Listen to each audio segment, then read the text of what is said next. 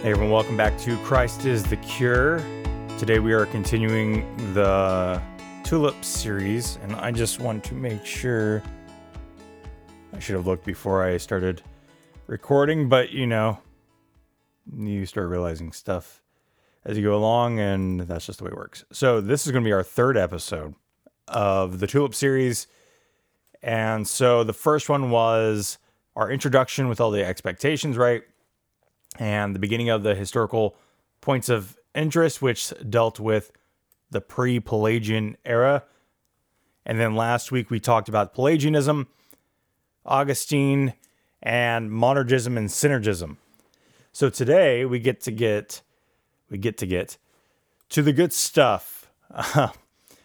Semi-Pelagianism, which becomes quite interesting in modern discussions. But it's important, and so we're going to have to talk a little bit about the limitations of the Council of Orange as well. So let's go ahead and jump right into it. Remember, if you're a patron, you have access to the full show notes of this whole series as it comes out, and you can help support Christ is the Cure and get that perk at the same time by going to patreon.com/Christ is the Cure. So looking at semi-Pelagianism, now we talked a little bit about how and Pelagianism scholarship makes some of the topic difficult, but because the doctrines of Pelagianism were condemned, it makes all the discussion around who Pelagius was a lot easier to deal with, because we can just say, well, you know, Pelagius himself wasn't actually Pelagian as it was condemned, but the doctrines were still condemned, so it really doesn't matter.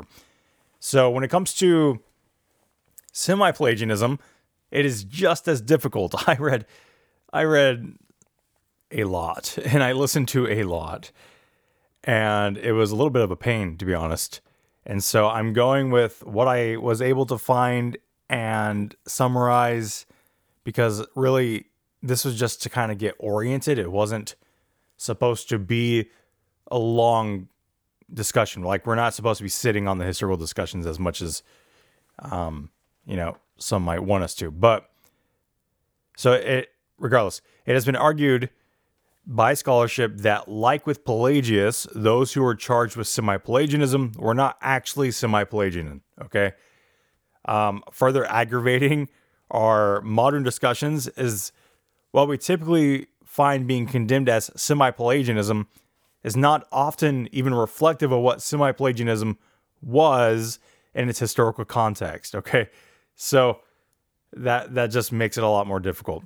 And this is particularly the case when it comes to the Reformed tradition, which, you know, if you're listening, you should know by now that I come out of that tradition. I'm a particular Baptist. And so this becomes more complex because often Reformed literature has equated synergism with semi-Pelagianism. And likewise, my tradition tends to equate resistible grace as synergism. And so we talked a little bit about the difficulties between synergism and monergism in the last episode. But that means that ultimately, for many, semi-Pelagianism is simply resistible grace or synergism. And that can't be equated. Semi-Pelagianism is synergistic, but not all synergistic systems are semi-Pelagian. And that's really what it all comes down to. As long as you can sit there and say semi-Pelagianism does have resistible grace included and is synergistic, but not all synergistic or resistible grace systems are semi-Pelagianism, then you're golden. That's really the key, I think. Anyway, so with that said, we can proceed with talking about the traditional narrative around semi-Pelagianism, recognizing that those who are behind the term semi-Pelagianism, such as Cassius, may have been understood or misrepresented, right? It's also helpful to point out that the term semi-Pelagian itself did not exist until either Theodore Beza or the Lutherans in the 16th century. I'm not really sure of, you know, which one's which, but Daniel Kurt in the History and Theology of Calvinism says as much. But the term came to be understood as the designation for those who were condemned at the Council of Orange, which occurred in the 5th century, right? So let's talk about the general narrative around the semi-Pelagians. The semi-Pelagians sought a middle ground between Pelagius and Augustine. So if you don't know what that is, you have to go back to the last episode because that's where we talked about that. So the Semi-Pelagians acknowledge the reality of original sin and the necessity of baptism and grace for salvation, but they differed from Augustine's position in terms of how grace is distributed and the beginning of salvation, specifically in relation to conversion, when a person is converted. The Semi-Pelagians taught that Christ died for all humanity, right? That all people were called to salvation, and that God created humanity with a free will, but also an innate inclination to do good. This included the ability to discern between good and evil, to have, piety towards God, and the ability to seek God.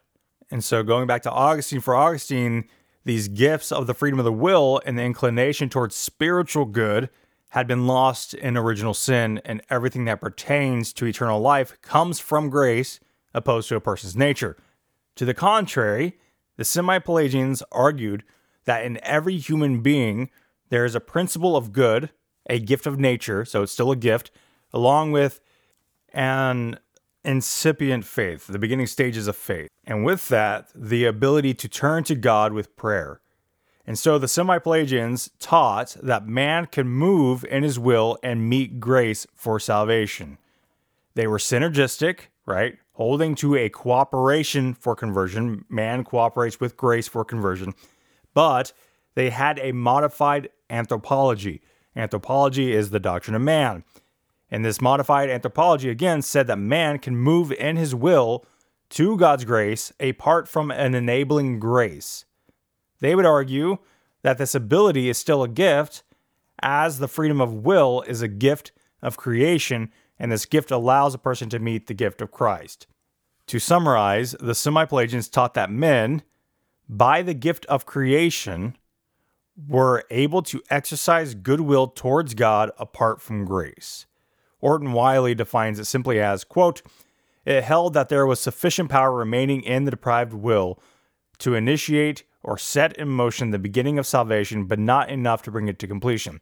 This must be done by divine grace," and that's in Christian Theology 2.103. Or put another way, quote, "The Semi-Pelagians insisted that human beings cannot be saved apart from the supernatural assisting grace of God, but the fallen human will is not held in bondage to sin. It is not completely disabled by sinful corruption. Human beings can, unaided by grace, take the first step towards salvation." And that's in Peterson and Williams, Why I'm Not an Arminian, page 36. And then another quote for good measure, quote, "In Semi-Pelagian synergism, human beings are the initiators of faith. Grace is responsive to our search for God and the good, and God helps those who help themselves." And that is also from Williams and Peterson. Now, a difficulty is that there's a different anthropology, because by the time, we have Augustine and these individuals agreeing that man in his will cannot move towards God apart from some type of grace that comes before and repairs the will so that the will can move towards God, right? Prevenient grace or preceding grace, whichever term you want to use there. That was the view. The Semi-Pelagians changed that, saying, well, no, man has the ability or the will to make that move towards grace apart from any type of prevenient grace. That was the Semi-Pelagian anthropology. So what gets difficult is that whenever we're talking about Semi-Pelagianism, is that a key enough factor to say that someone today who holds something similar is a Semi-Pelagian, or do they need to go further and also hold that Semi-Pelagians must take the first step towards grace for grace to cooperate? Because you have a lot of individuals today who would say something like, man is free in his will today to move freely and choose grace, but grace has already been extended to them for them to choose. So the difficulty really is a matter of, is the anthropology, the doctrine of the human will, the key determining factor here? Or is it whether or not man moves first and grace responds, or grace comes first and man moves towards grace, which really, I think, is kind of tomato-tomato. I think it's all sitting on the anthropology of how the doctrine of the human will is understood. And so whenever you meet someone on the ground floor who's a normal, modern United States evangelical, and they say, you know, man is born with this innate freedom of the will to choose or reject God, or to, you know, be born again in faith by responding to grace. That's synergistic, but it's also semi-Pelagian because of the anthropology. Now, as you go in church history and you go to the medieval period with someone like Gabriel Bale, that semi-Pelagian becomes more works-based, because Gabriel Bale would come and say something like, you exercise your will hard enough, and then God's grace will meet you. But only whenever you've exercised your will and you move in that direction hard enough will God's grace aid you and help you complete it. And of course, it being conversion, salvation. So anyway, let's go ahead and move on.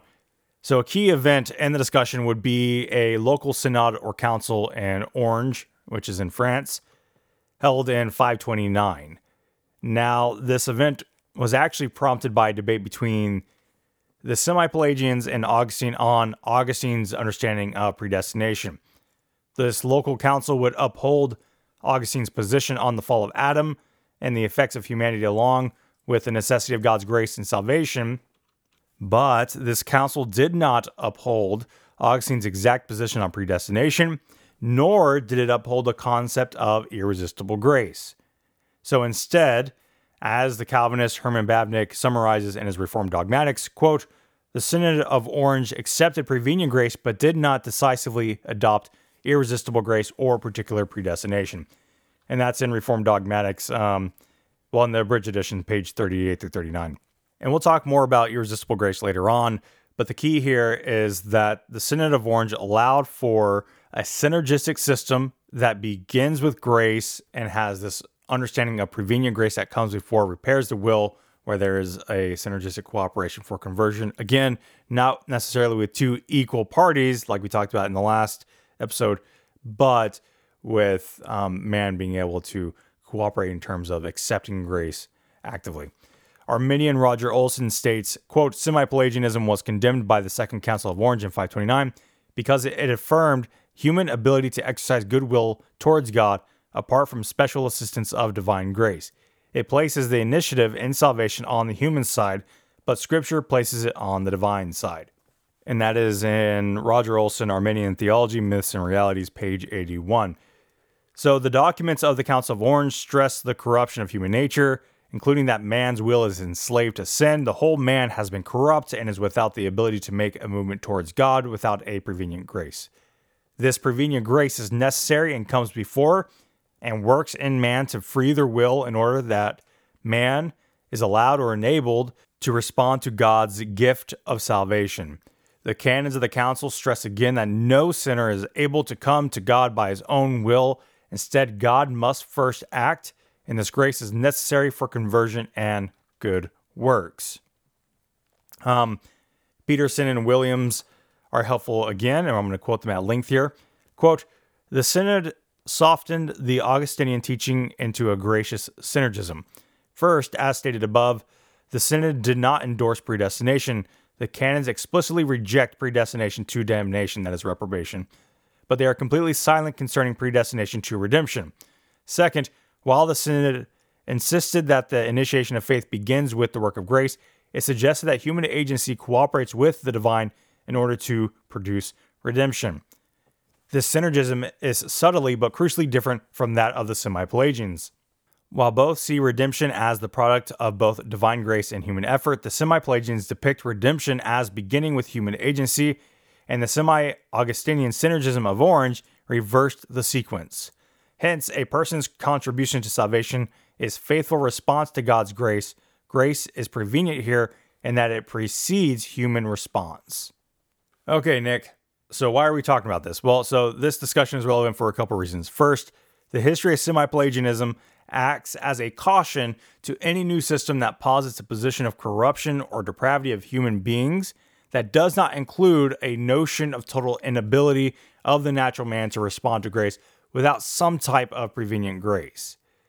This is why classical Arminians and Reformed Arminians and others in the Wesleyan tradition are quick to point out that many self-proclaimed Arminians, or even those who are labeled Arminians by others, often fall into semi-Pelagianism, if not full-on Pelagianism, and are not a part of their tradition. And Roger Olson stresses that in his book, Arminian theology, myths and realities several times over, essentially. Of course, we will go more into depth on the classical Arminian position later, but to summarize here, the Semi-Pelagians thought that salvation began with an inherent freedom of will unaided by grace, seeking God and God responding to that seeking. The Remonstrants, or the Arminians of the 17th century, however, held that the human will was so corrupted by sin that a person could not seek grace without the enablement of grace, and this, of course, is in contrast to Semi-Pelagians, and the Arminians taught that grace must go before a person's response to the gospel. Thus, it has been said that Arminians could be labeled as semi-Augustinians, but not semi-Pelagians. And that's Peterson and Williams, for example. They'll say the same thing in their book, Why I'm Not an Arminian, page 39.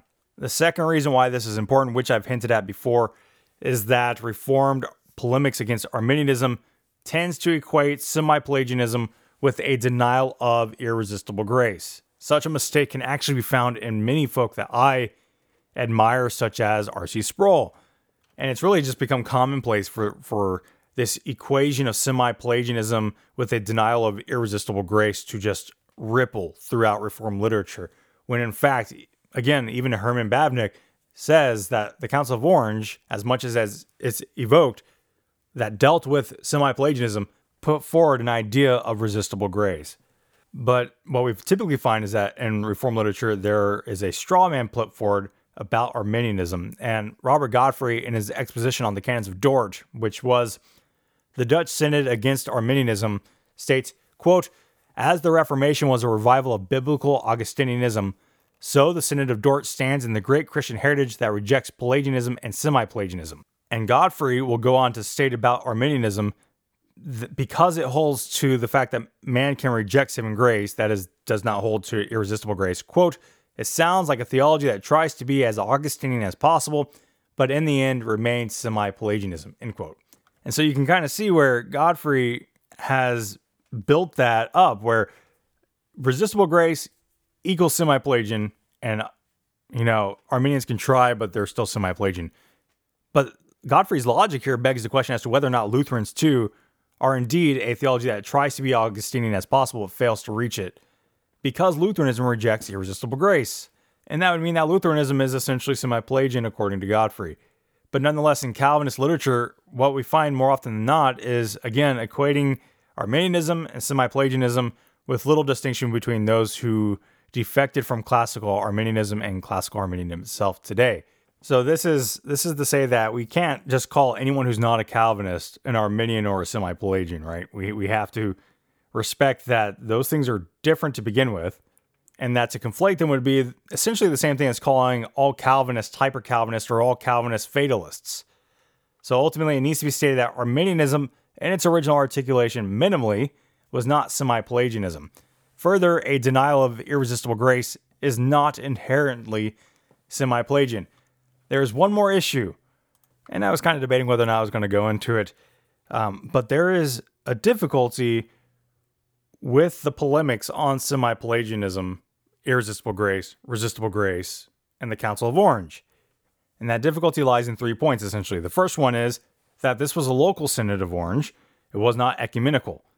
While the Pelagian controversy was settled at an ecumenical council as well as its local discussions at the Council of Ephesus, Synod of Orange was local, so it wasn't ecumenical. Pulling that card opens up a whole can of worms. Which local councils are authoritative and which aren't? It's like, so that becomes an issue. Second, the doctrines in the canons have disagreements with stuff that we would hold. So some of the things that they affirm in their canons, go look up their canons, read through them, you would likely not hold if you're a Reformed Baptist or even a Presbyterian. Thirdly, that again, distinction between the polemics used of, well, you know, to say this, you're semi-Pelagian, but the Council of Orange affirmed resistible grace, is just a whole different can of worms. So there has to be consistency here. So what do I say about the Council of Orange? The Council of Orange acts as a caution for anthropology. I think that's the safest bet whenever we're talking about this, since that was the key difference. So whether or not you find that to be a valuable opinion, that's kind of where I came out of everything whenever I was reading through it, because When I was reading through the canons, I was like, well, I don't believe that. I don't hold to that. So how can I go and turn around and say, well, you know, you have to listen to Orange? It's a great cautionary tale. But then you start looking at the church in the East, and the East really didn't have an issue with semi-Pelagian. Now they're not semi-Pelagian in practice because they believe that grace, that everything is of grace, and that grace comes before man's ability to come to grace. But they're not as they're not as articulated in that. But after doing a lot of digging, they would essentially say that. But that wasn't an issue for them. The semi-Pelagian thing was not an issue for the East. And so it seems to be where you can't say it's ecumenical, and you can't claim it for the Reformed tradition based off of the things it does allow. And so I'm not sure how much value the Synod of Orange has as an appeal. That said, saying this adds caution to the doctrine of this anthropology that allows for an inherent will that is free to move without some type of enabling grace, because especially every system in mainline Christendom has affirmed that grace must come first. And you can go, look into how Catholicism deals with the Council of Orange. They say that they uphold it. I haven't looked into that. But the main point is that all have understood semi-Pelagianism as off the table. So there is caution in the fact that there is this ecumenical awareness that grace must come first, but there's just not a canon condemning semi-Pelagian anthropology. So that's kind of the difficulty with the subject as a whole. So we have a few minutes left. Let's see if we can get through a little bit of the Reformation history. Let's see if we can get through... My Luther section is pretty brief, so let's talk about that. The Reformation history. Now, during the periods leading up to the Reformation, there were schools of thought that were semi-Pelagian. And this is especially found in the scholastic theologian Gabriel Bale. Gabriel Bale and William of Ockham would teach, and I'm going to summarize a great deal here for the sake of, not going into the weeds. They would teach the position that if a sinner did his best according to his own natural powers, God would give him grace, which really amounted to like a neo-Pelagianism.